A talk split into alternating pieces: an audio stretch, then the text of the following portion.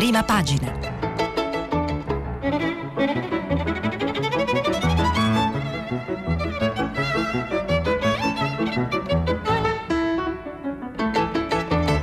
Questa settimana i giornali sono letti e commentati da Pierluigi Vercesi, giornalista del Corriere della Sera. Per intervenire telefonate al numero verde 800 050 333.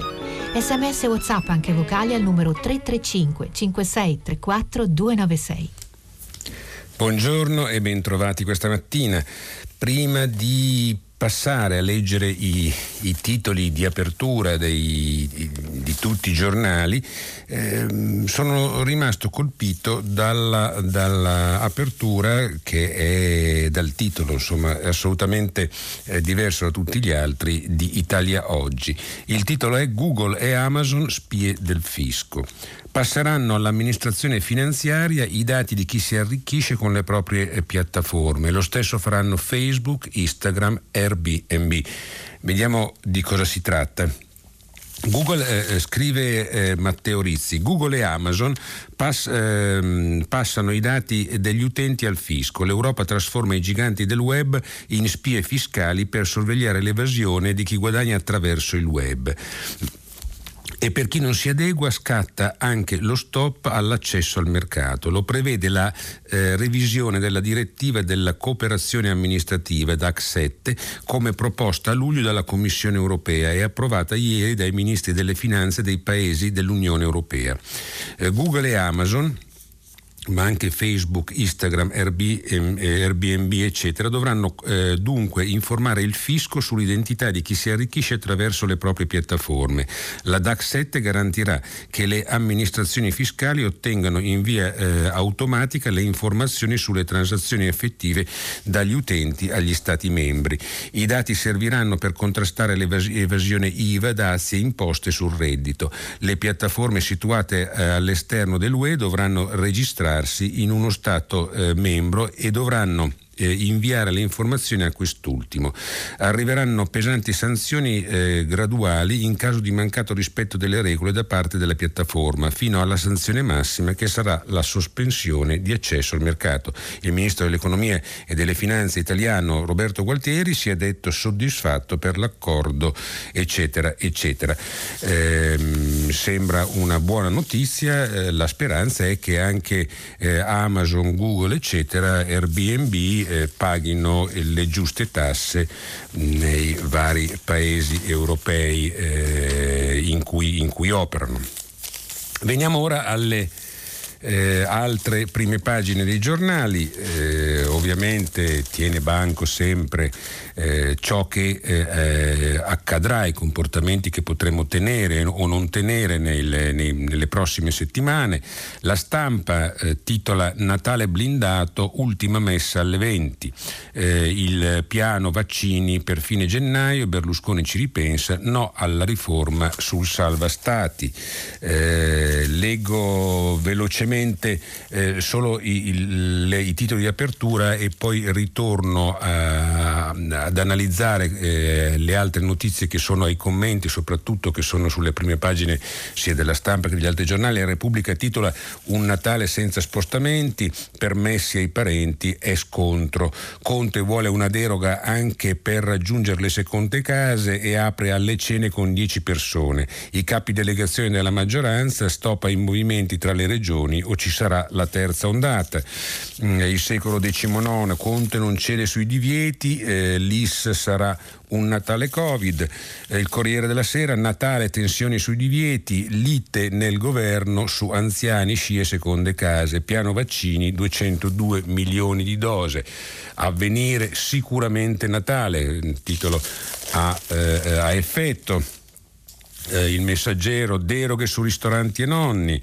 Eh, poi eh, invece i, diciamo, i giornali eh, altri giornali come eh, il giornale Libero Le Verità hanno dei titoli un po' più pesanti eh, il, e poi andremo ad analizzarli. Disastro tamponi eh, è il titolo del giornale, irregolare un laboratorio su quattro, reagenti scaduti, tecnici abusivi e prezzi degli esami gonfiati.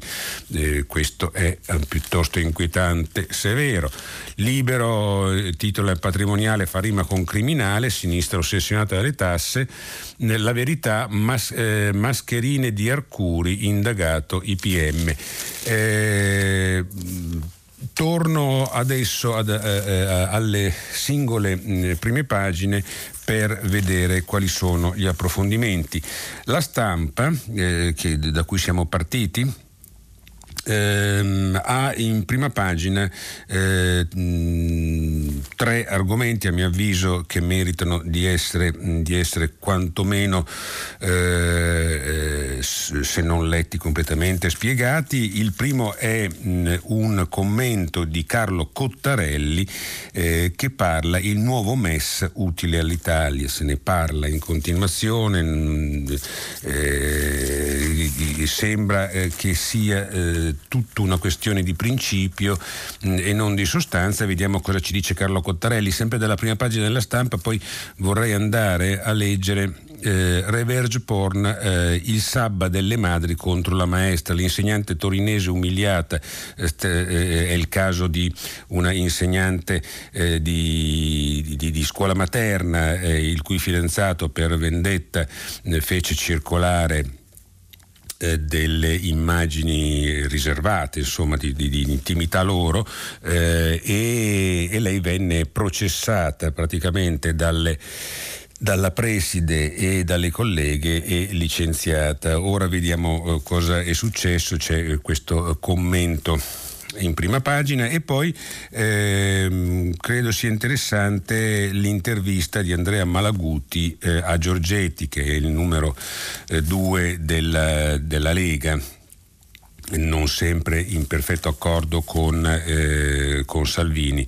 E, il titolo è La task force è un'idea stupida senza le opposizioni. Ma vediamo cosa Cosa ci dice Cottarelli del nuovo MES utile all'Italia? È il, il, ehm, il titolo, non dobbiamo temere lo strumento. Scrive Carlo Cottarelli sulla prima pagina della stampa. Qual è la rilevanza dell'accordo raggiunto all'Eurogruppo lunedì scorso sulla riforma del MES? A parte la sostanza della questione, è utile rispondere a questa domanda perché in Italia, non altrove ma qui sì, tutto quello che riguarda il MES è politico e confuso. Tanto che ieri la relazione al Parlamento di Gualtieri su questo tema ha suscitato vivaci reazioni. Crimi ha detto che la riforma non gli piaceva, ma che i pentastellati non si sarebbero opposti. Andiamo nelle pagine interne ha però reiterato l'opposizione a una richiesta di accesso al prestito sanitario del MES. Berlusconi ha detto che era contro la riforma anche se favorisce il MES eh, sanitario. La Lega ha ribadito la propria opposizione a entrambe le cose. C'è eh, da farsi venire il mal di testa. La prima cosa da capire è che la decisione presa dall'Eurogruppo non ha nulla a che fare con quello di cui si è discusso negli ultimi mesi, ma ha a che fare con quello di cui anche qui con toni politici molto accesi si discuteva in autunno. Traduco, la decisione non ha riguardato i prestiti della linea sanitaria del MES creata eh, in risposta alla crisi Covid. L'Italia potrebbe prendere in prestito 36 miliardi a tassi di interesse negativi su su dieci anni, ha riguardato la riforma del MES normale, i prestiti che il MES erogherebbe se un paese avesse bisogno di fondi per fronteggiare una crisi non sanitaria e che, portere, e che potrebbero ammontare per un paese delle dimensioni dell'Italia eh, non a qualche decina di miliardi ma a qualche centinaia di miliardi. Tutta un'altra cosa. E questi prestiti richiederebbero condizioni ben più pesanti di quelle legate al MES sanitario, che, essendo, che essenzialmente erano quelle di spendere bene i soldi mh, per coprire i costi costi diretti e indiretti della crisi sanitaria. Sarebbero condizioni sul deficit pubblico, sul debito, eccetera, eccetera. Eh, in eh, cosa consiste questa riforma del MES e perché è così controversa? La riforma dà un po' più di voce in capitolo al MES stesso, organo più tecnico rispetto alla Commissione europea nel decidere se il debito pubblico di un paese sia sostenibile e se quindi si possa prendere a prestito del MES senza si, po, eh, si possa eh, procedere, a un, eh, procedere a un prestito del MES senza ristrutturarlo, cioè senza cancellarlo in parte con perdite per i detentori. Inoltre si rende un po' più semplice il processo di ristrutturazione del debito. Quindi questo articolo di Cottarelli Antonelli tende a, a fare chiarezza quantomeno che eh, eh, la riforma del MES approvata non ha niente a che vedere con eh, i fondi messi a disposizione per la sanità di cui si continua eh, a dibattere.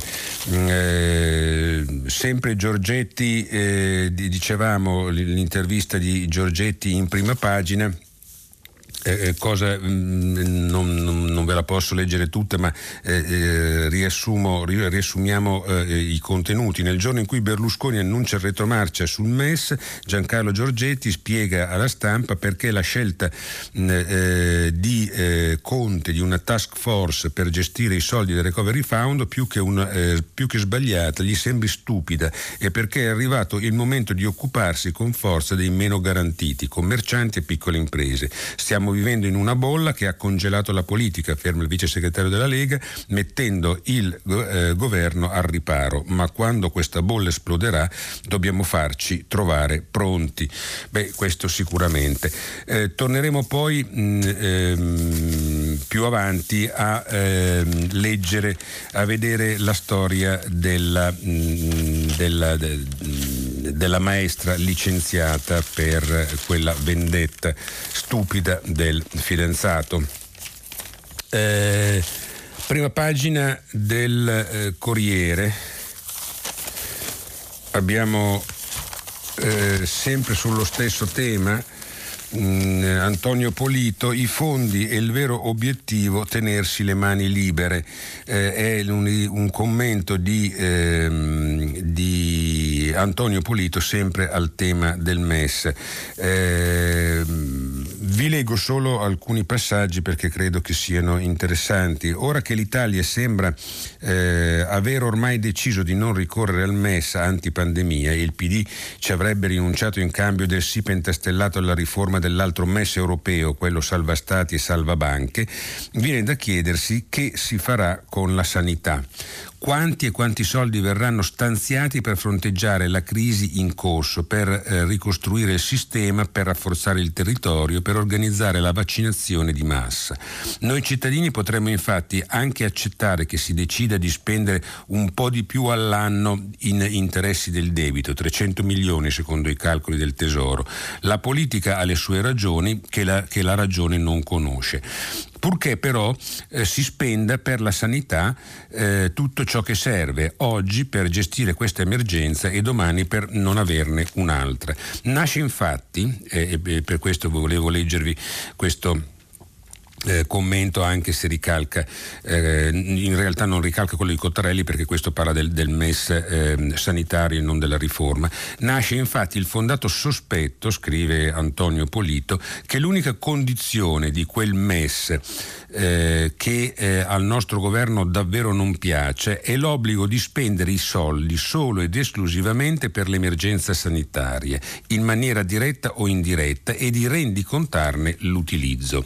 Per tenersi le mani libere la politica, che non ha mai disdegnato di far debiti, evidentemente preferisce ricorrere all'emissione di titoli sul mercato, intanto perché al momento eh, costano molto poco. E anche eh, questo lo dobbiamo all'Europa, cioè al massiccio piano di acquisti da parte della banca centrale. E poi perché fare debito in questo modo ha il grosso vantaggio che puoi spendere i soldi come vuoi e anzi anche non spenderli. Da quando la crisi è cominciata il governo si è fatto autorizzare dal Parlamento quattro scostamenti di bilancio per un totale di deficit aggiuntivo con conseguente aumento dello stock del debito, ben superiore ai 100 miliardi. Questi soldi presi in prestito sono stati stanziati per le cose più varie, cassa integrazione straordinarie, ristori, bonus, monopattini, bici, ristrutturazioni di case, molte cose necessarie, altre meno, qualcuna per niente. La, discre- la eh, discrezionalità nell'utilizzo dei fondi è un bene prezioso per la politica che sa usarla anche a fini di consenso. Ma noi sappiamo quanti di questi soldi sono stati davvero spesi? Ci sono stime basate sulle sole voci rendicontate, secondo le quali più di un terzo di quella eh, cifra potrebbe non essere stata effettivamente investita, perché magari serve una commissione che non è stata insediata o un decreto attuativo che non è stato fatto. Semplicemente la macchina amministrativa italiana ha perso la capacità di spendere. Eh, piuttosto inquietante questo eh, commento di Antonio Polito. Mm, eh, l'altro, l'editoriale eh, del Corriere della Sera eh, è di Sabino Cassese, la nostra anarchia di Stato, centro e periferie. E eh, ora non ve lo sto a leggere ma Sabino Cassese riflette eh, sulla confusione creata in, questi, in, questo periodo di Covid eh, su eh, quali erano le competenze dello Stato e quali erano le competenze delle regioni, delle regioni. Se può essere cambiato o eh, se questa eh, eh queste modifiche eh, sono eh, impossibili. Eh, vi leggo solo uno stralcio a metà del, del, del, dell'editoriale, eh, parlando della possibilità di riportare al centro tutte le competenze sanitarie, dice, scrive Sabino Cassese, ma questa è una strada irrealistica sia perché le modifiche costituzionali sono difficili da realizzare, sia perché la sanità rappresenta circa due terzi delle risorse finanziarie regionali e più della metà del loro potere lottizzatorio e le regioni farebbero quadrato contro la riforma. Ho letto dalla prima pagina del Corriere della Sera dove c'è anche una, un titolo centrale eh, interessante, l'intelligenza artificiale artificiale dentro l'enigma della vita. Dopo 50 anni di dilemmi, svelato l'enigma della vita, cioè il modo in cui si piegano le proteine. Per la biologia è una svolta epocale da usare per produrre nuovi farmaci. Eh, il, eh, sulla prima pagina di Avvenire c'è un. Eh, abbiamo, abbiamo, letto prima che il titolo di apertura è sicuramente Natale e mh, mm, eh, il, c'è un tema che non è trattato da, da, sugli altri giornali. Eh, Gran Bretagna, eh, il caso detransizione. Londra, l'alta corte boccia il cambio di sesso dei ragazzi eh, vi leggo il, la corrispondenza di Angela Napoletano, è altamente improbabile che un adolescente, eh, eh specie al di sotto dei 16 anni, possa comprendere in maniera appropriata gli effetti a medio e lungo termine del cambio di genere e fornire a chi eh, lo eh, prende in cura per la, la transizione da un sesso all'altro un adeguato consenso informato.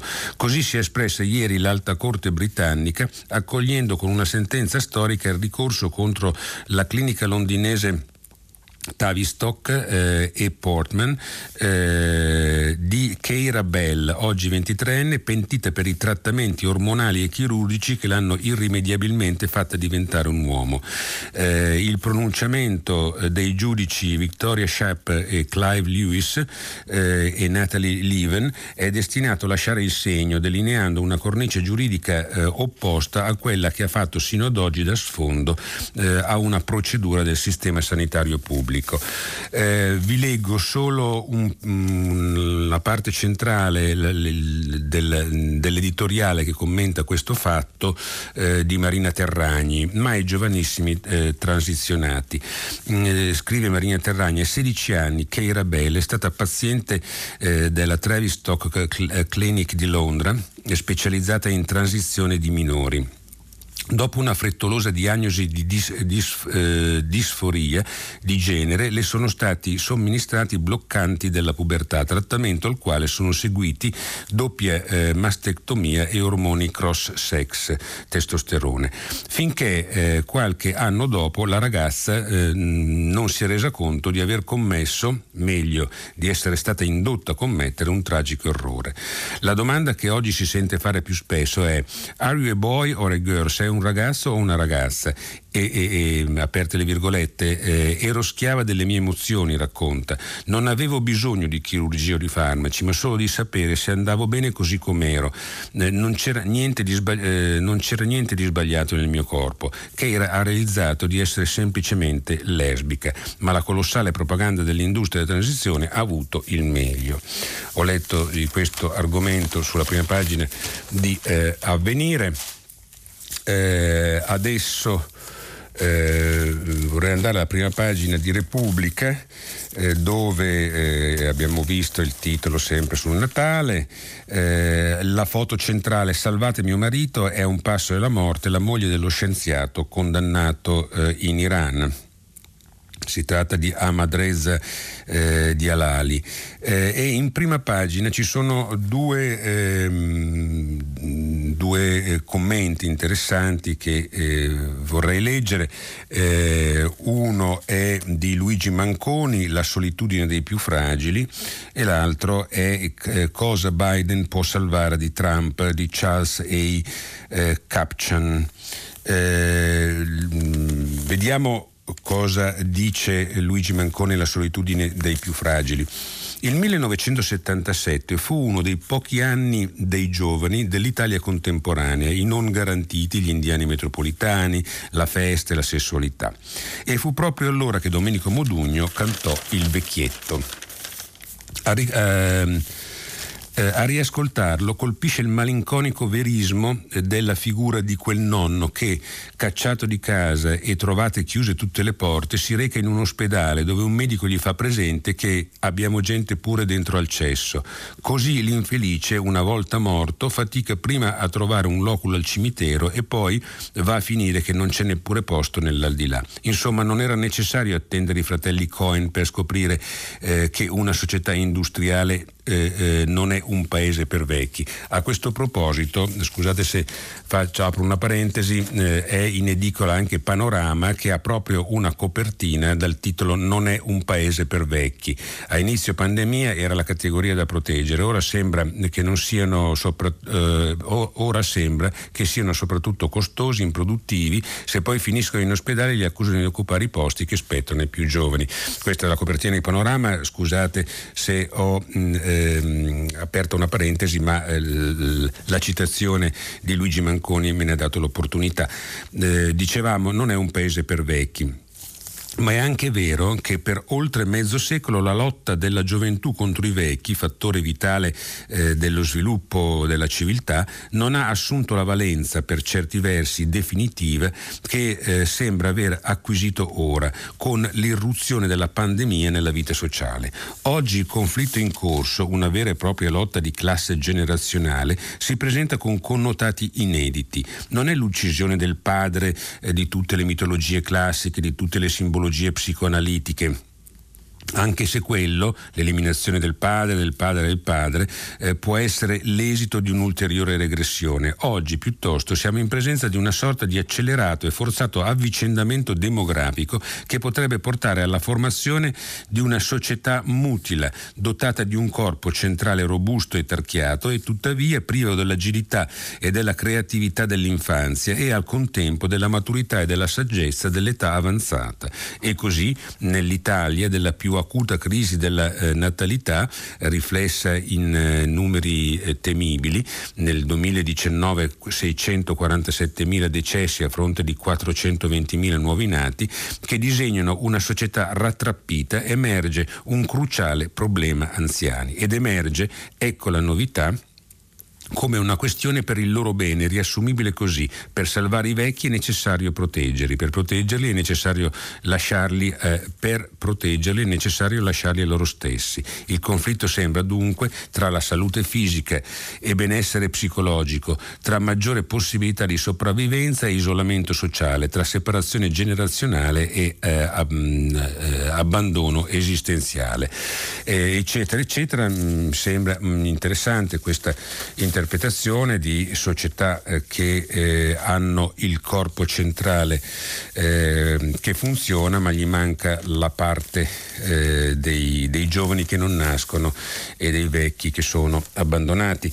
Dicevo, ehm, ehm, merita di essere letto anche eh, l'editoriale Charles e eh, caption eh, caso Biden può sal- eh, cosa, cosa, Biden può salvare di Trump. Leggo, vi leggo solo l'inizio perché eh, ci sono due argomenti interessanti.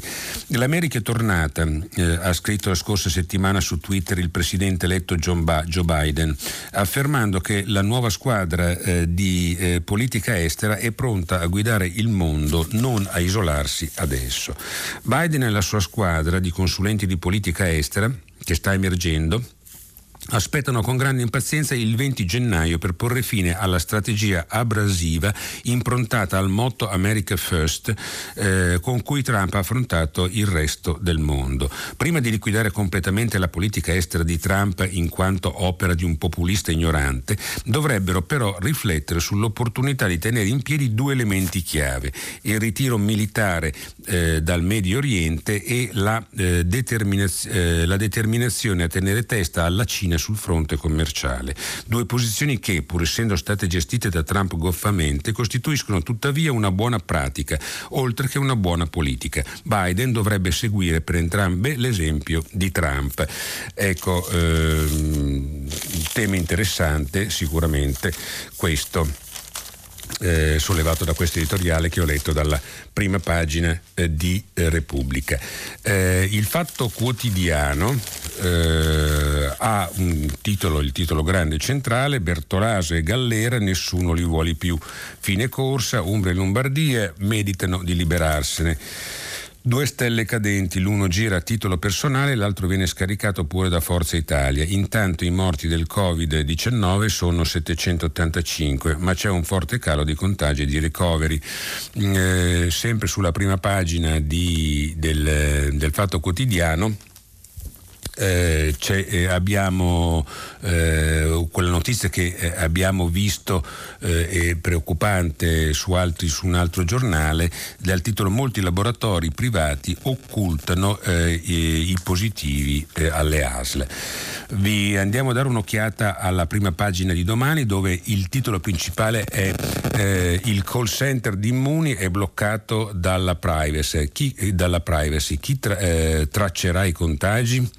E eh, poi eh, un... Um, ecco, perdonatemi, eh, e poi un editoriale, lo scandalo di Unicredit, la finanza ha copiato il peggio della politica di Giorgio Meletti. Eh, questa è la prima pagina di domani eh, che ha solo due grandi notizie. Eh, ecco, ritorniamo a eh, Guardiamo i giornali economici dove ovviamente tiene banco, eh, tiene banco ancora Unicredit eh, di cui abbiamo parlato ieri, titolo a meno 8%, la banca assicura su eh, Monte dei Paschi di Siena no a operazioni che ci danneggino. Eh, come abbiamo visto mh, ieri eh, il eh, eh, le dimissioni del, del, del CEO eh, hanno eh, creato grande, grande, preoccupazione e il tema era appunto che l'acquisizione di Monte dei Paschi di Siena da parte di Unicredit considerata una forzatura da parte, mh, da parte pubblica, insomma quasi che fosse obbligati a farlo, per cui Musti se n'era, eh, aveva, aveva, abbandonato. Tutto questo ovviamente crea eh, eh disagio, eh, crea ehm, paura per il futuro della banca eh, e questo ha portato eh, per due giorni di fila a delle perdite massicce. Eh, l'apertura grande del Sole 24 ore però è ristori a 40 miliardi più della manovra.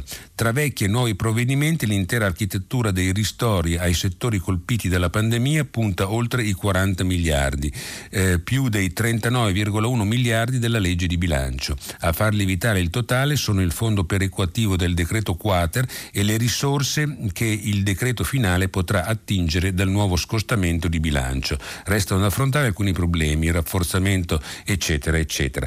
E a centro pagina eh, vi segnalo un, un eh, un, un articolo interessante, eh, interessante, preoccupante. Teatri d'opera nel 2021 attesi 80 milioni di ricavi in meno. Aiuti pubblici e partner privati hanno salvato i conti del 2020 delle fondazioni liriche, ma pesa comunque sui bilanci l'assenza degli introiti da botteghino. Ora nel futuro dei teatri d'opera sta per andare in scena la sfida economica del 2021. Sono attesi a causa della pandemia, della pandemia 80 milioni di ricavi in meno. Questa è la prima pagina del Sole 24 ore, mentre Milano Finanza, grande titolo, Unicredit perde un monte gioca sulla sulle parole, il titolo crolla di nuovo meno 8%, eh, l- dopo l'addio del CEO eh, che non voleva le nozze con MPS, due, in due giorni bruciati a Piazza Affari 2,5 miliardi, pari alla dote fiscale promessa, eh, promessa. Il tesoro a caccia del sostituto, ma l'incertezza spaventa il mercato e gli operatori. Eh, ho letto dalla prima pagina di eh, Milano Finanza.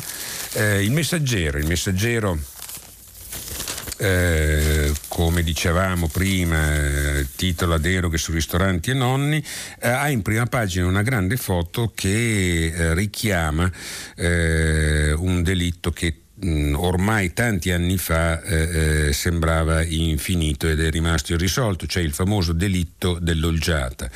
Eh, Alberica eh, era eh, la, l'uccisione della contessa Alberica Filo della Torre che venne uccisa nel 1991, quindi sono quasi 30 anni. Alberica l'ultimo oltraggio, colpo di, di, di spugna sugli errori. Mm, nella sostanza nelle indagini erano state commessi molti errori eh, e quindi i periti eh, erano stati accusati eh, di aver, eh, di, di, di, aver ehm, perso tempo e perso prove e ora anche questi sono stati assolti. Vi leggo solo la, l'inizio, la sentenza, non c'è colpa grave, dunque tutti assolti.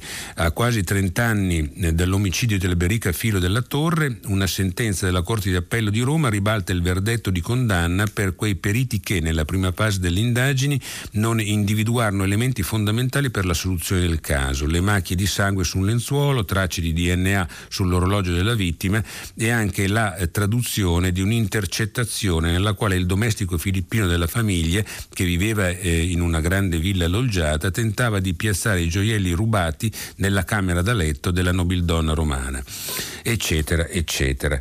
Eh, sempre sulla prima pagina del Messaggero c'è un commento di Mario Aiello dal titolo eh, Scuole chiuse, un danno alle eccellenze di domani, di cui eh, vi posso leggere almeno, almeno l'inizio, eh, è la questione fondamentale del post-Covid quando arriverà ed è questa.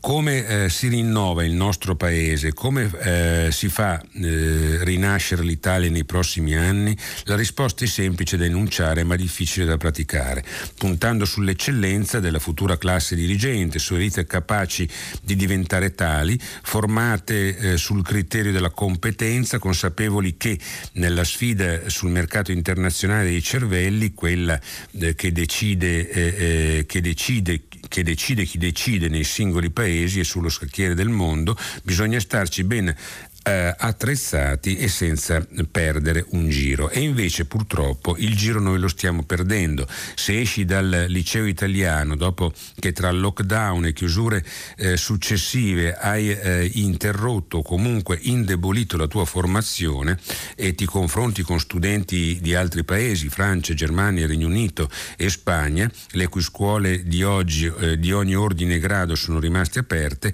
eh, non può che incidere il gap che si è eh, creato eh, tra chi eh, il giro non lo ha saltato e chi è stato costretto a saltarlo. Mm, questo svantaggio italiano, magari eh, replicabile anche nel prossimo anno e in, quali, e in quelli successivi, se il virus non viene stroncato presto e bene, non può che manifestarsi lì dove si formano le classi dirigenti nel mondo e nelle varie nazioni. Ho letto dalla prima pagina del Messaggero questo eh, inizio di commento di Mario Iello su un tema eh, di, cui, di, cui, si parla eh, sem- da tempo e eh, abbondantemente mm, eh, e si discute. Eh, prima pagina del secolo, del secolo XIX. Eh, Conte non cede sui divieti, eh, l'IS sarà un Natale Covid. Eh, ma eh, ovviamente sul giornale se, nel secolo di, eh, di, di Genova eh, c'è una spalla mh, piuttosto inquietante dal, dal, titolo Bonus e promozione al manager che coprì la di Castellucci. Stiamo parlando di autostrade, eh, quindi del ponte. una promozione, scrive Tommaso Fregatti in prima pagina del secolo XIX. Una promozione all'interno di un'importante società del gruppo Atlantia e un bonus fino a mezzo milione di euro l'anno. Avevano un prezzo le bugie di Paolo Berti, ex direttore operazioni di autostrade per l'Italia, eh, sulla mm, eh, strage di Avellino, eh, all'Italia, sulla strage di Avellino per coprire e far assolvere per coprire e far assolvere il suo capo Giovanni Castellucci, ex amministratore delegato imputato di un procedimento. Lo mette nero su bianco la Guardia di Finanza di Genova in un'informativa depositata in procura eh, che affronta l'omertà dei manager dell'ASPI sulle 40 persone morte nel luglio del 2013 nella caduta di un pullman dal viadotto di Acqualonga per una eh, barriera di protezione difettosa. Quindi non stiamo parlando del eh, de, de, del ponte di Genova, ma eh, ovviamente il tema è autostrade eh, di cui eh, eh, Genova, tutta l'Italia, ma in particolare Genova, è molto sensibile. e c'è un, un, commento in prima pagina del secolo XIX che mm, forse merita di essere letto, di Peppino Ortoleva, perché di colpo ci mancano i riti sempre uguali e ovviamente fa riferimento al Natale, il rito eh, sembra sottrarsi alla marcia distruttrice del tempo perché è sempre uguale, con la medesima liturgia. Ecco perché ora davanti ai cambiamenti sentiamo un vuoto. Un rito è più di un attento, eh, di un atto ricorrente, di un'usanza ripetuta. Se deve ritornare sempre uguale ogni giorno e ogni anno è perché proprio grazie a quella sua regolarità, eh, a quel suo essere sempre lo stesso, sembra sottrarsi alla marcia distruttrice del tempo. Conferma la resistenza eh, e la persistenza delle famiglie e delle comunità. Il fatto che perdurano al di là del, eh, e, eh, il fatto che perdurano al di là del fatto che i singoli possono nascere, invecchiare e morire. Questo vale per le cerimonie eh, sacrali eh, con le loro precise liturgie, ma vale anche in forma solo in parte attenuata per tutti quei riti che sono di tutti, condivisi da uh, un'intera società al di là delle appartenenze eh, di fede, come le festività invernali e prima di tutto il Natale, che nato come celebrazione strettamente religiosa, oggi tocca ciascuno, eh, tocca ciascuno e tutti, cristiani e non, lombardi e lucani, eh, le persone eh, dedite a, agli sport invernali come chi non ha mai messo gli sci ai piedi, è un rito diffuso e ce lo ricordano l'illuminazione le canzoncine che generalmente invadono le strade urbane ma insieme eh, è la più intima delle feste per le quali tante famiglie si sono create i propri rituali e non, e non proseguo comunque eh, una riflessione su, eh, questo, su, questo, Natale un po' particolare. Eh, vediamo eh, eh, la, allora, la prima pagina della verità. Ehm, avevamo Mm, avevamo eh, eh, visto eh, la, mm, la, la, il titolo prima, eh, gli appetiti del PD rischiano di farci perdere la seconda banca italiana. Eh, lo, mh, mm, poi eh, eh, il titolo sotto è Mascherine di Arcuri indagano i PM. L'importazione eh, dalla Cina, affidata eh, dal commissario a un giornalista Rai in aspettativa, è costata la bellezza di 72 milioni di euro in commissioni. Il capo della Procura romana, Prestipino, vuole vederci chiaro e ha aperto un fascicolo inchiesta importante. E poi, dopo dispositivi e vaccini, disastro Zing sulle casse della salute e i soliti sospetti da Benetton. Questa è la prima pagina della verità. Eh, il giornale avevamo detto che titolava Disastro tamponi, eh, c'è eh, eh un editoriale del, del, direttore Alessandro Sallusti dal titolo I soldi alla sinistra profumano, a destra puzzano, riguarda, eh, riguarda i, i, i, soldi donati dalla famiglia Benetton a, a Zengaretti. Eh, nel pieno del braccio di ferro tra il governo e la famiglia Benetton sulla revoca della concessione alla società autostrade, la famiglia Benetton tramite la società capofila Atlantia ha donato 500 mila euro al presidente della regione Lazio Nicola Zingaretti per l'acquisto dei frigoriferi che dovranno stoccare i vaccini anti-Covid.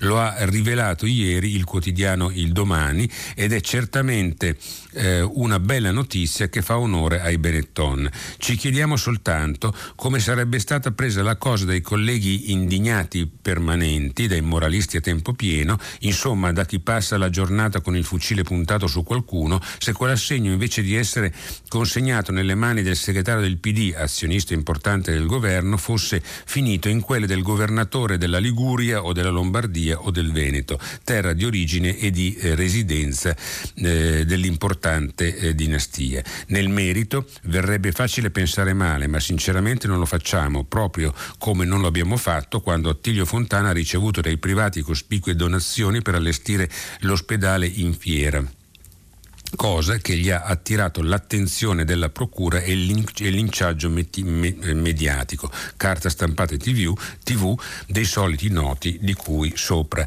E ehm, eh, a piedi pagina del giornale, eh, cancellate gli antichi romani, un Ateneo USA vuole eliminare eh, il corso eh, di storia romana considerandoli colonialisti eh, eccetera, eccetera. Interessante, ma non abbiamo il tempo di leggerlo. Eh, volevo eh, tornare velocemente, abbiamo pochissimo tempo, eh, ma alla, eh, alla eh, maestra che eh, era stata umiliata, eh, licenziata per quel video mandato eh, dal fidanzato in, in ehm, in, in rete, eh, licenziata dalla direttrice, eccetera. Eh, c'è un, un bel editoriale, un bel, un, bel, bel racconto di Elena Stancanelli sulla prima pagina della stampa, eh, comunque c'è un'intervista anche sul Corriere, io umiliata la direttrice ora voglio tornare a scuola, il mio ex lo perdono. Mi devo fermare qui, eh, allora eh, la rassegna stampa di oggi finisce qui, vi aspetto dopo la pubblicità con il filo diretto. A tra poco.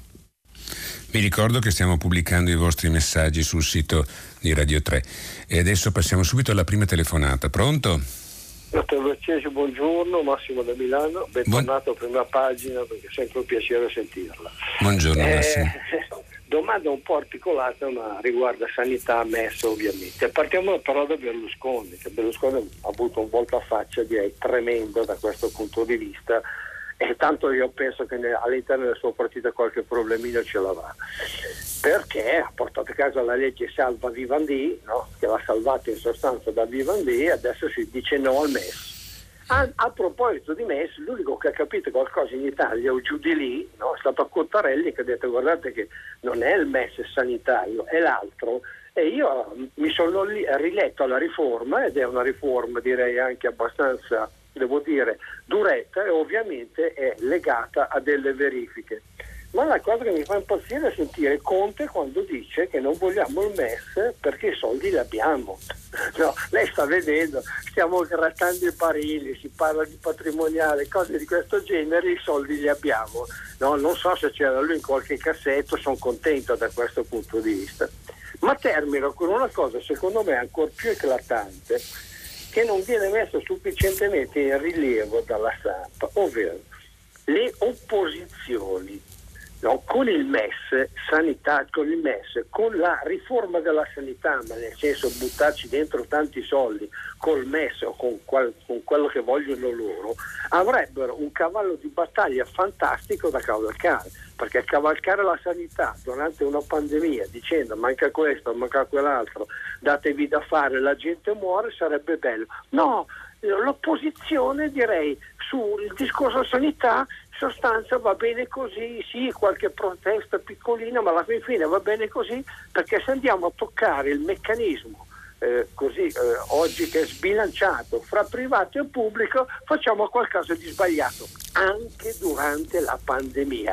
Ergo l'opposizione sta perdendo una grandissima occasione per fare bella figura le ho, detto tanti, le ho detto troppe cose. No, no, no, Massimo, ma eh, allora, innanzitutto, eh, come, come eh, avrete visto, eh, ho, mi sono anche eh, dilungato fin troppo su, su, questo argomento, leggendovi sia il, l'articolo di Cottarelli che spiegava che si trattava di due cose diverse, sia eh, l'articolo di il commento di, di Polito, di Antonio Polito, perché spiegava, eh, eh, so, sollevava almeno qualche dubbio eh, su, sul perché questo MES della sanità, mh, la, la, la, parte che riguardava la sanità, eh, è diventato un babau eh, di cui non si deve neanche parlare senza, senza poi mh, spiegare bene perché eh, o c'è un, un, trucco nascosto, una cosa che, che, che, non ci hanno raccontato, che non ci hanno spiegato, ma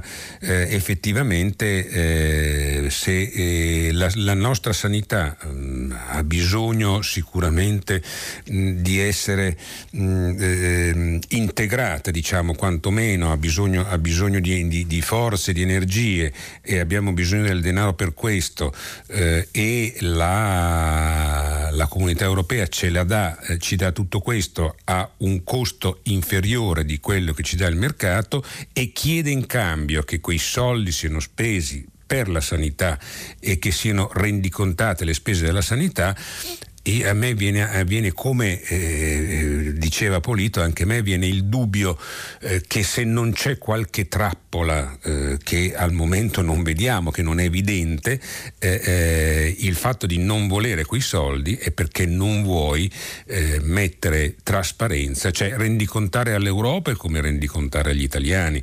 che quei soldi vengono presi per la sanità e vengono spesi per la sanità e mi devi dire come li hai hai spesi eh, e che effetti hanno, hanno, sortito di miglioramento delle condizioni, beh, eh, io credo che non sia un desiderio solo del, dell'Europa che ti dà i soldi, ma sia un desiderio di tutti gli italiani. Quindi francamente... Eh, non riesco ancora a fondo a capire tutta questa polemica. Passiamo al prossimo ascoltatore, pronto? Eh, sì, pronto, buongiorno, buongiorno. Sì? sono Carmine, chiamo da Milano. Buongiorno. Aspetta, io volevo, volevo, intervenire su questo aspetto diciamo, del, uh, della fiscalità attraverso il web, no? piuttosto queste iniziative di controllo e, e, anche sul fatto di, che lo Stato sta, mi pare capire, cioè è evidente che c'è, un, diciamo, c'è anche un obiettivo di tracciamento uh, della fiscalità, del comportamento delle persone. Allora, io capisco che per molti versi eh, è corretto che, che, lo Stato intervenga per monitorare, eh, no? però attenzione, questo va, intanto va, chiar- va detto eh, chiaramente, e poi va creato un contraltare, cioè lo Stato non deve soltanto svolgere utilizzare le reti con funzioni di controllo, ma deve anche favorire lo sviluppo dell'utilizzo delle reti. Cioè intendo dire, se oggi chiede una persona usa il web, la gente pensa deve aprire una pagina web, deve saperla funzionare. No, usare il web significa fare business sulla rete. Quindi se usi la rete, tu Stato, per il controllo, ripeto, ci può stare, devi utilizzarlo anche per sviluppare il business. Quindi l'utilizzo e questo è fondamentale. Quindi le due cose vanno come dire, messe in contraltare, no? altrimenti, ripeto, entriamo nello stato sorveglianza, questo non va bene, ecco questa è la riflessione. Sì, ma non ho capito, eh, eh, il fatto di utilizzare il web per fare business eh, non lo deve fare lo Stato.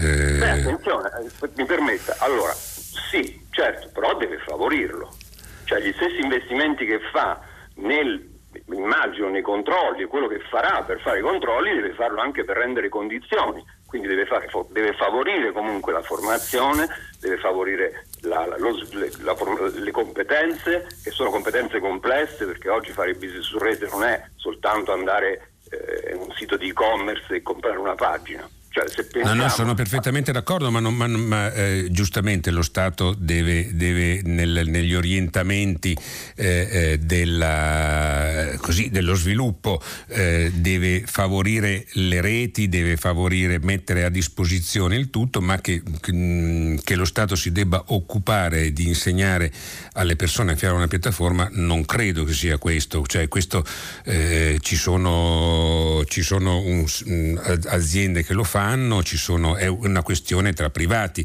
è, è, come lo Stato non è che insegna a, a, un, a un, produttore di scarpe come, come, come lavorare la pelle, eh, eh, ehm, oppure eh, ehm, favorisce lo sviluppo delle reti di vendita, ma detto questo eh, credo che siano poi le, è la cultura aziendale che si, deve, che si eh, deve, deve, sviluppare. Dal punto, la cosa che mi aveva colpito invece di quell'argomento è eh, perfettamente d'accordo eh, su, sul fatto che l, non vi debba essere Mm, eh, evasione, elusione eh, attraverso, attraverso, la rete, che quindi ci sia un controllo eh, fondamentale. Eh, io però insisto sempre sul fatto che eh, questi grandi, questi grandi multinazionali, Amazon, eccetera, eccetera, eh, devono, devono, assolutamente pagare il dovuto perché non possono mh, mm, non essere più concorrenziali delle aziende locali. E allora qui lo Stato e l'Europa deve, deve entrare. Cioè queste aziende multinazionali devono pagare le stesse tasse e applicare le stesse forme contrattuali che, eh, a cui sono soggette eh, tutte mm, eh, le altre aziende italiane. Questo sì che è fondamentale perché altrimenti è una concorrenza, già sono delle, dei, dei, colossi eh, multinazionali e quindi hanno una potenza di fuoco eh, eh fortissima rispetto a... Se poi possono um, usufruire di eh, condizioni fiscali e di condizioni mh, mm, eh, così nei contratti di lavoro agevolate che non sono le stesse che hanno le aziende locali, allora questo, eh, questo non funziona, questo, eh, è, questo, è, l'intervento che deve fare lo Stato, lo Stato deve tutelare questo, dopodiché eh, se nel, mh, nell'offerta eh, della, dell'istruzione pubblica eh, eh, i, mh, si aprono corsi ehm, specialistici su come fare business su internet eccetera eccetera, questo certo è un altro paio di maniche, dopodiché lo Stato sì deve promuovere questo questo, ma poi sono le aziende che si devono eh, eh, attrezzare per il commercio. Almeno questo è il mio pensiero. Grazie. Mm, prossima telefonata, pronto? Pronto? Sì. Buongiorno, sono Uranio, siamo sì. da Tuscania. Allora, eh, a proposito della categoria dei vecchi, chiamiamoli come non soltanto anziani alla quale appartengo, io ritengo che si trascuri il capitale di cultura e anche di urgenza di fare e di sapere degli anziani che abbiamo la possibilità di utilizzare e direi anche di sfruttare. Secondo me occorre stimolare i, i vecchi a, a, mettersi in gioco, anche per il loro, nostro eh, benessere psicofisico. Non si tratta dunque soltanto di proteggerli, considerando un peso per la società o addirittura direi un bancomat per i più giovani grazie alle loro pensioni. Eh, mi azzarderei di dire eh, non solo giovani per esempio con Fridays for Future, ma perché no vecchi per il futuro sostenibile. Che ne pensi? Ah, guardi, eh, innanzitutto voglio dire, eh, la, la, riforma pensionistica ha fatto sì che mh, fino a 67-68 anni eh, uno debba lavorare.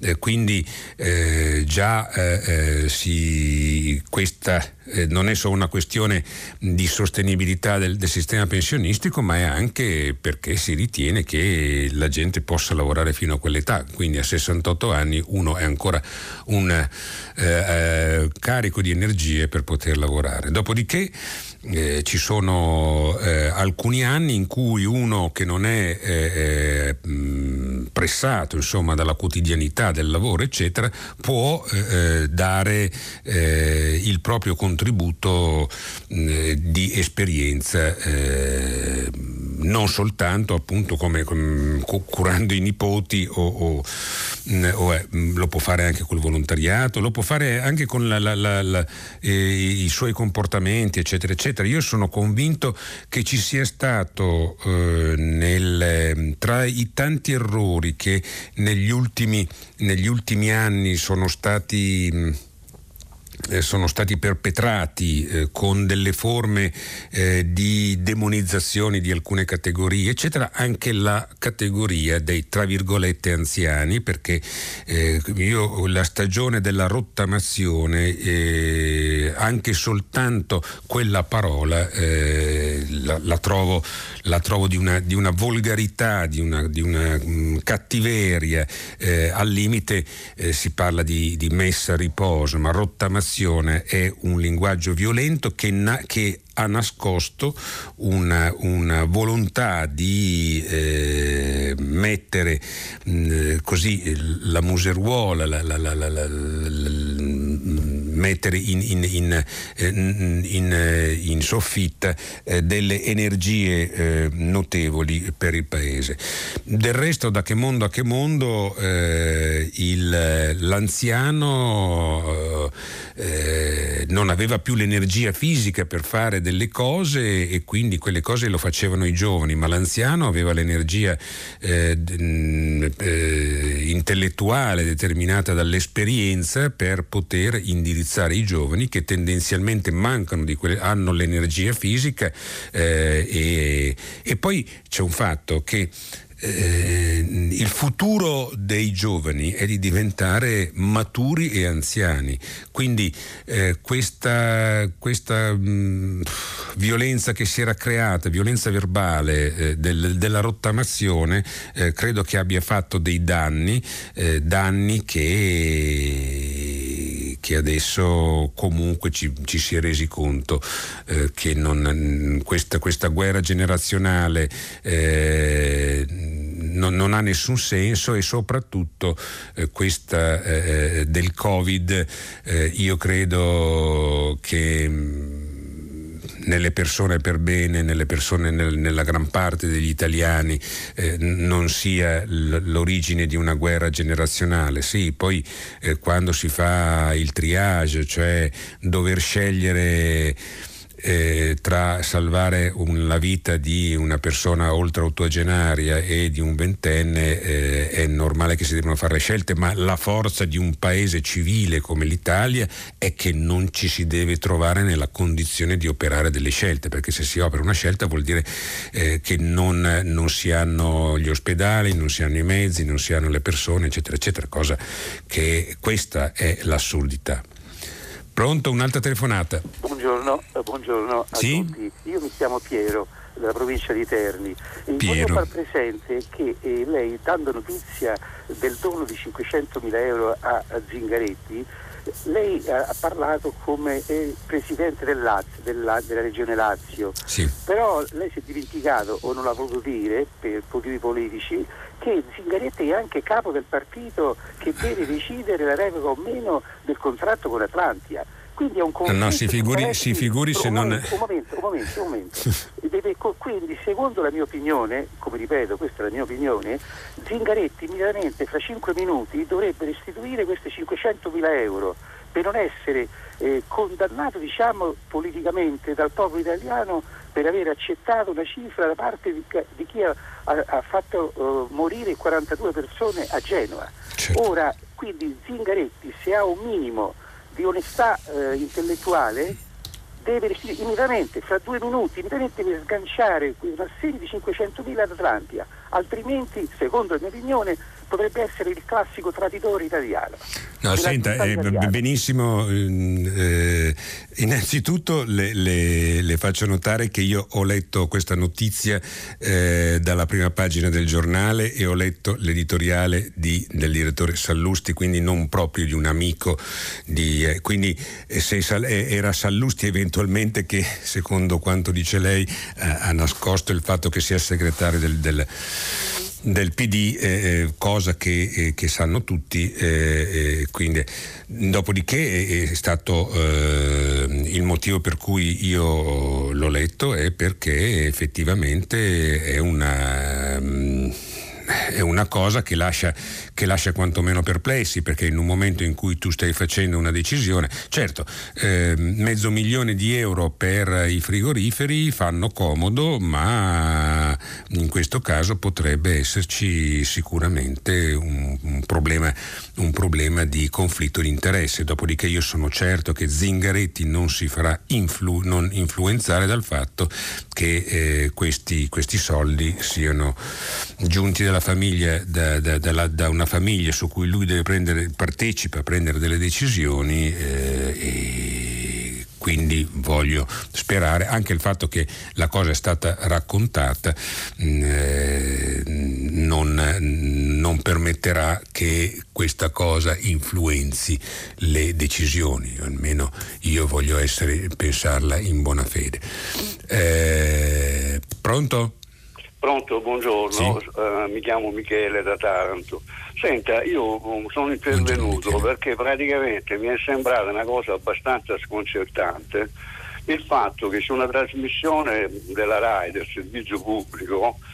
Eh, come, come, prima pagina. E quindi non, non si sia dibattuto eh, attraverso anche i giornali medi la, la, i temi eh, riportati dalla trasmissione di report di lunedì sera e precedentemente della settimana precedente in cui in pratica si analizzavano Ehm, eh, come dire, eh, la situazione del, del, del, dell'OMS in Italia nella persona di Ranieri Guerra, dove si sospetta si, si, che il piano pandemico previsto del 2006 non sia stato aggiornato.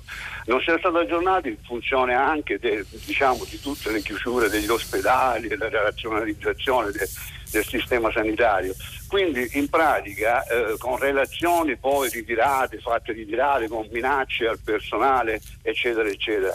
Questo in pratica che cosa ha portato? Ha portato che praticamente, eh, come dite, no, un piano pandemico che non prevedeva ha, ha, sguarnito, ha, sguarnito, gli ospedali, ha sguarnito quindi noi tutto quell'entusiasmo che avevamo nel personale medico si sacrificava, si sacrificava operando senza sistemi di sicurezza. Quindi e, e, e pensavamo che fosse una cosa, come dire, una cosa che era, era imprevedibile, che non poteva succedere, invece in pratica poi scopriamo che dove ci doveva essere un piano sanitario, un piano pandemico, doveva almeno come dire, eh, eh, fornire gli ospedali, non tutta la popolazione, no, gli ospedali di tutti i sistemi di sicurezza, cosa che in pratica non è avvenuto. Ora, con una situazione di mortalità in Italia che praticamente è ai primi posti diciamo, in Europa insieme all'Inghilterra forse e dietro altre poche nazioni per quanto riguarda la mortalità, quindi noi stiamo avendo dei morti eh, eccessivi secondo me rispetto, rispetto alla, alla situazione e secondo me sono dovuti non tanto alla pandemia quanto al sistema sanitario che non era adeguato dire, a, a, ad essere investito da questa, da questa tragedia. E quindi que- la cosa che a me sorprende è che non ci sia proprio parlato di questo. Io ho visto ieri il TG, il TG della RAI, il TG i regionali, il TG di, di, di Mediaset, non si è minimamente accennato a questo. E quindi questo qua che cosa mi fa supporre? Chiedo scusa, che cosa mi fa supporre? C'è questo qua che in pratica si vogliono dare delle informazioni che sono esattamente, come dire, no? Anestesizzanti che non si vogliono analizzare, come diciamo, lei il fatto stesso che stamattina ha continuato a parlare di questo MES che francamente non se ne può più e, non, e si va a vedere effettivamente i temi veri, la realtà di quello che colpisce la gente. No, no, allora si fermi un attimo. Eh, mm, allora, eh, il, sicuramente quello è una, una, un argomento importante. Eh, questa trasmissione si chiama Prima Pagina e io commento le, le notizie che sono prima, sulle prime pagine dei giornali, siccome non c'era questa notizie sulla prima pagina dei giornali eh, eh, non ci siamo andati, altrimenti ne avrei abbondantemente parlato. Eh, non, ieri eh, io l'ho, visto, l'ho, sentito ripreso eh, almeno in un paio di, di telegiornali che non, non, necessariamente erano quelli della RAI, mm, è una trasmissione della RAI Report, quindi devo dire che non c'è nessuna, non, non, ci ho visto nessuna tentativo di, di mascherare una cosa, anche perché la cosa è stata sollevata, è, è stata eh, eh discussa e report come, come, spesso fa nelle sue trasmissioni, ha fatto eh, anche questo, questo, scoop, ha portato a, ha scoperchiato questa, eh, questa questione. E ieri è stata ripresa da, da, da, dei telegiornali che io ovviamente ce ne sono tanti in, una, in un giorno, uno ne può vedere mh, alcuni, io mh, ieri ne ho visti un paio e in entrambi, in entrambi questa notizia era, era era, era, riportata. Eh, sui, eh, sulle prime pagine di, di, di questa mattina eh, non c'erano commenti che riguardavano questo, questo tema eh, e quindi non ci siamo andati sopra, ma non c'è nessun tentativo di mascherare, di, di nascondere, nascondere, delle cose. Io almeno personalmente eh, credo che non, che, non, vi siano. Poi nel nei giornali quando eh, si, si, fanno i commenti di prima pagina eh, o ci sono le notizie eh, eh, ehm, si fanno delle scelte, ma io non credo proprio che un argomento di questo genere sia stato per qualche motivo per qualche motivo mascherato. Quindi eh, giusto, parliamone, Sono, mh, mm, ringrazio per, per, avere, per, aver dato l'occasione eh, di, di, di, entrare sull'argomento, ma non, non, mm, credo non ci debba essere nessun retropensiero che eh, quel, mm, quell'ottimo lavoro giornalistico fatto da Report sia stato in qualche modo, in qualche modo poi eh, nascosto da altri media. Pronto? Buongiorno, mi chiamo Bruno e telefono da Roma. Buongiorno allora, Bruno. Io volevo fare sì, una domanda che avrà una risposta domani, immagino. Io ho anche mandato per sms mm-hmm. un, um, un, link, no, siti, ci sono siti del Pentagono, ci sono siti del governo americano che ogni anno rendicontano le spese e poi ci sono analisi fatte da economisti e da persone che lavorano in, diciamo che si occupano di politica interna, di politica della difesa statunitense che fanno dei confronti fra quello che sono le spese e quello che sono diciamo, gli impegni e i disimpegni degli Stati Uniti a partire da, da, da Bush e anche prima. Ci sono delle belle tabelle con delle spese documentate. Io vado fuori a documentarmi su questi siti perché? Perché sarò sincero, guardi, io ho sempre lavorato in aziende italiane dove c'è un codice etico e c'è un codice di comportamento che spero che abbiano anche i giornalisti italiani loro, nei loro giornali. E lo sa perché le dico questo? Mm. Perché ad esempio io sono rimasto un po' indignato, e questa è la seconda una domanda nella domanda, nell'intervento di ieri di Feltri sul libero in cui si diceva che praticamente il governo prima riapre, i, prima riapre i negozi e poi facendo vedere quelle scene inverosimili perché, di, di, persone che si accalcano per andare a fare la spesa, come io ho visto anche a Roma, poi dopo si dice prima riapre i negozi e poi dopo non si vuole che si vada nei negozi, quando si è sempre detto che nelle zone gialle, nelle zone ad apertura, in tutti i posti in questo momento quello che bisogna evitare sono gli assembramenti. Questa sorta di demagogia e populismo, mi perdoni perché sennò io non riesco a leggere altro, è qualcosa che dovrebbe essere un pochino superata e vorrei sapere tanto la sua opinione in proposito. Ed è per questo che io me ne vado nei siti esteri. Quindi la domanda che le faccio è se domani possiamo riparlare al volo, giusto come succede, perché giustamente si deve documentare, di questo discorso su chi ha speso di più, chi ha speso di meno, tutto l'utilizzo dei droni più o meno criminale, che poi sembrava essere abbandonato da, da Trump e poi in realtà, insomma, se andiamo nel dettaglio magari si legge qualcosa di diverso, almeno io questo ho letto e mi piacerebbe un confronto. La ringrazio verso il segretario. Attenzione. Eh, sì, certamente eh, lei mi sta parlando di qualcosa che io non ho sotto, sotto gli occhi, se avessi dei dati ehm, eh, sulle, sulle, spese, ma ehm, però non capisco ehm, ehm cosa, cosa, vuole, cosa, vuole, che commentiamo delle spese, eh, dei, le, le, le spese militari americane, se mi è parso di capire, no?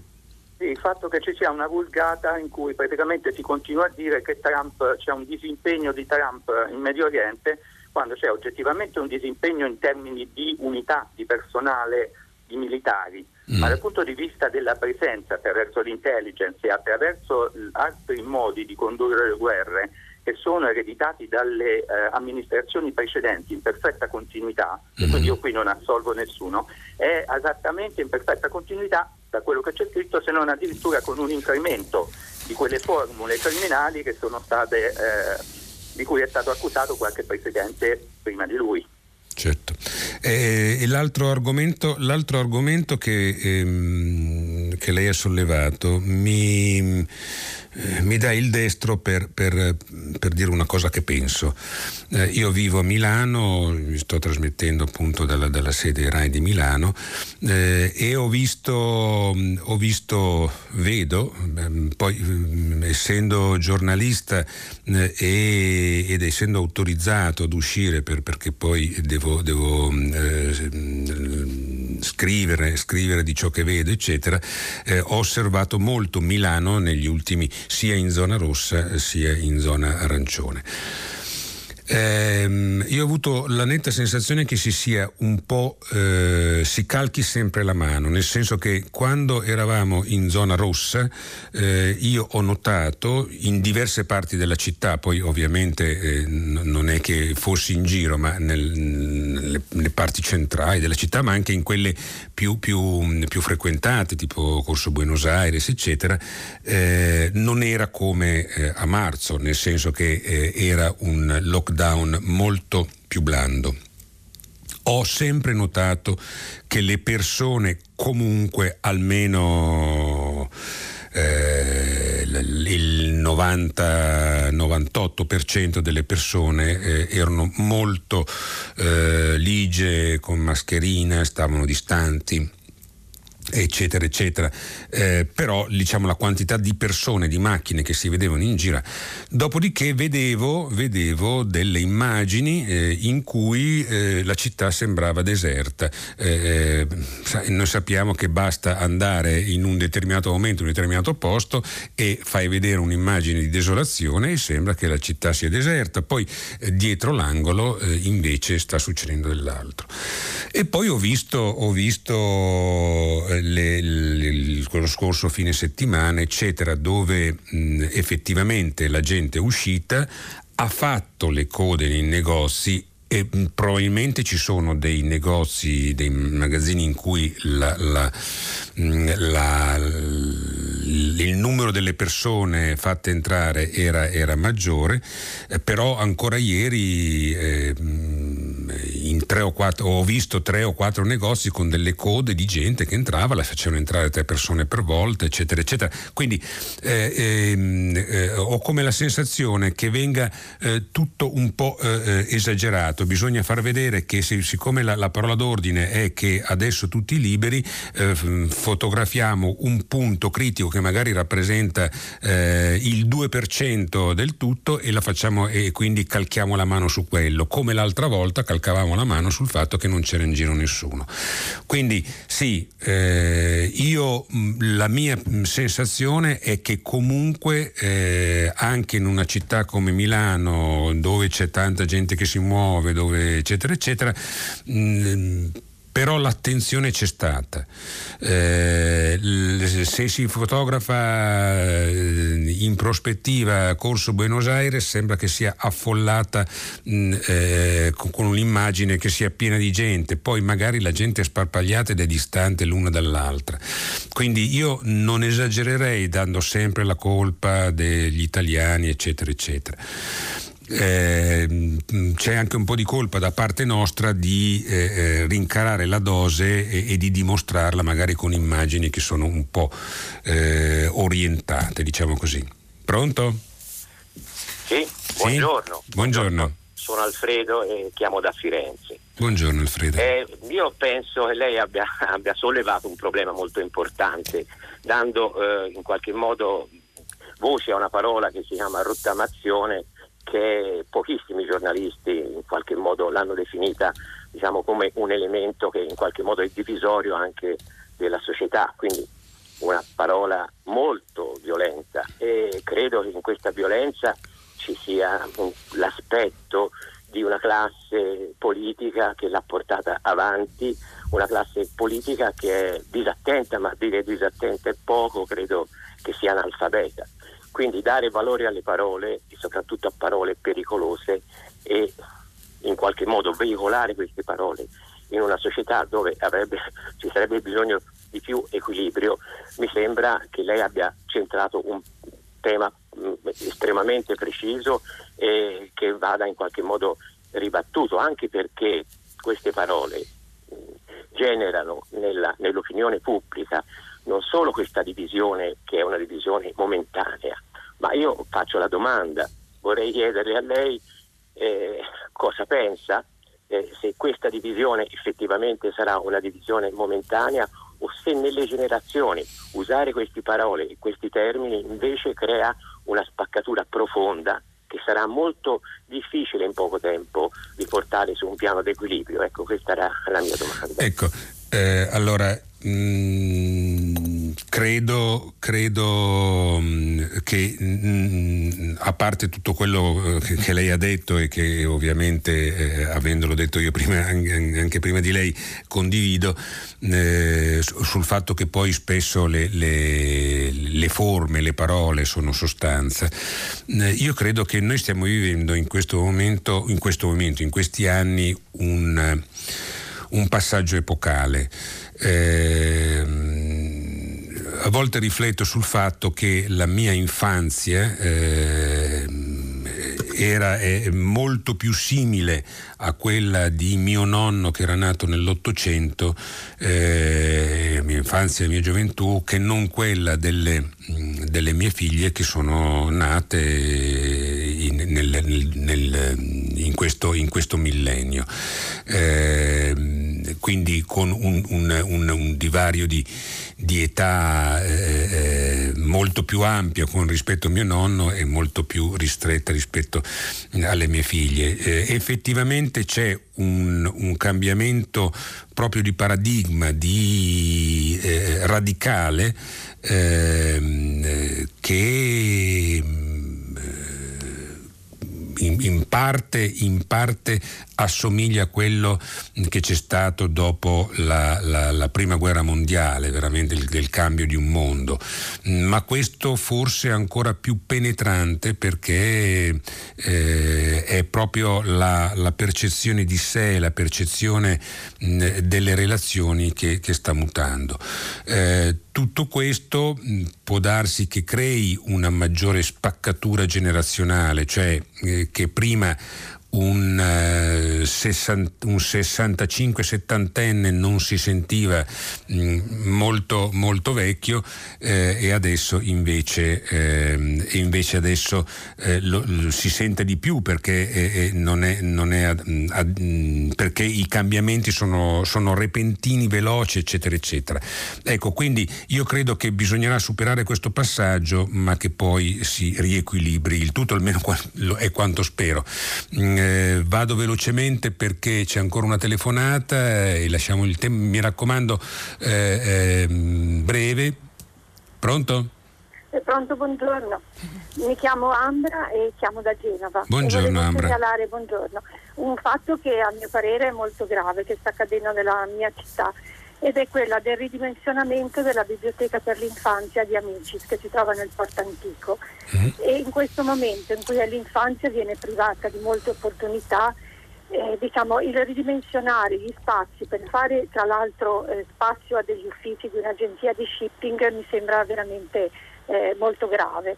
Eh, perché è una biblioteca frequentatissima quando era aperta come tutte le altre biblioteche, eh, sia da bambini che da adolescenti che dai loro genitori e i nonni. Dov'è che è? In... Eh, nel sì, Porto Antico. Nel, nel Porto, Porto Antico. Doveva diciamo, il Porto Antico essere anche un polo ludico didattico. Mm. Eh, di ieri è la notizia che vorranno chiudere forse anche la città dei bambini, cioè non riaprirla più. E questo è veramente doloroso, anche perché in, un momento in cui eh, c'è così carenza di, di, socialità e di opportunità, eh, pensare che eh, un, un, luogo tra l'altro gratuito come una biblioteca non possa essere un momento di investimento sul futuro, dove i bambini possono eh, trovare elementi di curiosità. Allora fa- facciamo, facciamo, nostra la, la, questa segnalazione, eh, grazie per, per, mm, per, avercela data, purtroppo ci stiamo avviando eh, alla chiusura, eh, noi dobbiamo fermarci qui, eh, dopo il giornale radio. Nicola La Gioia conduce pagina 3 eh, a seguire le novità musicali di primo movimento e alle 10 come sempre tutta la città ne parla, approfondirà un tema posto da voi ascoltatori, potete comunque riascoltarci sul sito di Radio 3. Eh, buona giornata e a risentirci domani mattina.